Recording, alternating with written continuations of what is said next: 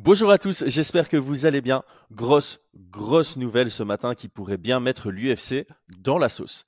L'appel de l'UFC dans le cadre du recours collectif a été rejeté. Ils devront passer devant le tribunal au printemps 2024. Les implications sont énormes.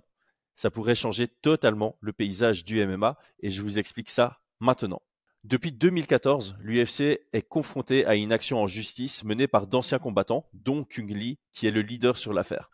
Ils accusent l'organisation de monopole et monopsone sur le marché des combattants et de pratiques anticoncurrentielles qui réduisent la rémunération des combattants en éliminant la concurrence.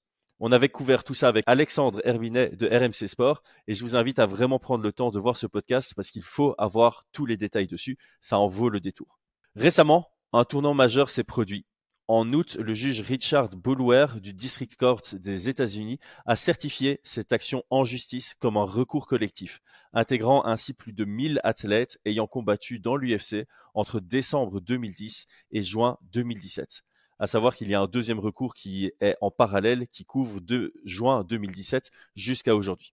On va se concentrer sur le premier ici. En réponse, L'UFC a tenté de faire appel auprès de la Ninth Circuit Court, un tribunal d'appel fédéral qui couvre plusieurs États de l'ouest des États-Unis, et ça, c'était dans le but de faire annuler le procès.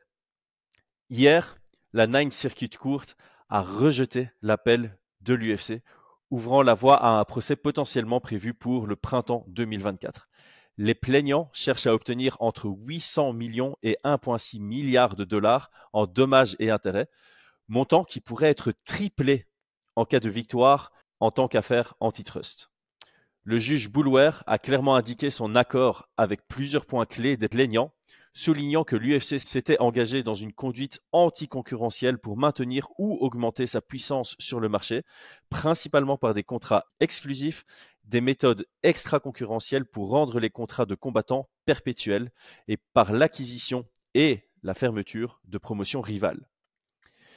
Il est important de noter que si le tribunal se prononce en faveur des plaignants, cela pourrait non seulement entraîner des dommages financiers considérables pour l'UFC, mais aussi forcer l'organisation à modifier de manière imminente son business model et les contrats des combattants, redéfinissant potentiellement le paysage économique et juridique des sports de combat.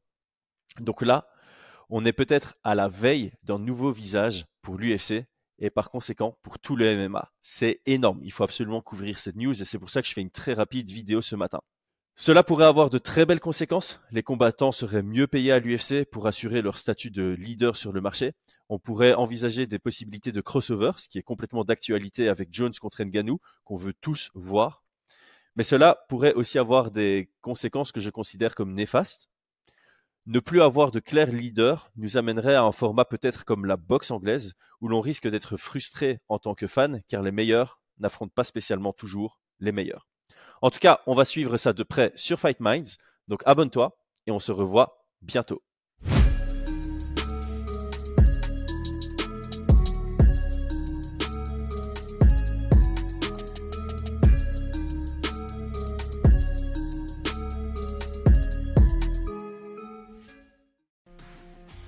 Et c'est tout pour aujourd'hui. L'équipe Fight Minds te remercie d'avoir investi de ton temps pour écouter le fruit de notre travail et de notre passion commune pour le MMA.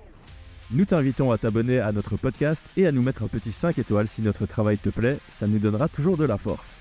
Et si tu veux donner un petit coup de pouce à notre projet, parle de nous autour de toi, ça contribuera à notre développement. Nous sommes également sur Twitter et YouTube, viens nous y retrouver pour échanger. A très vite pour plus de contenu sur l'art de la bagarre.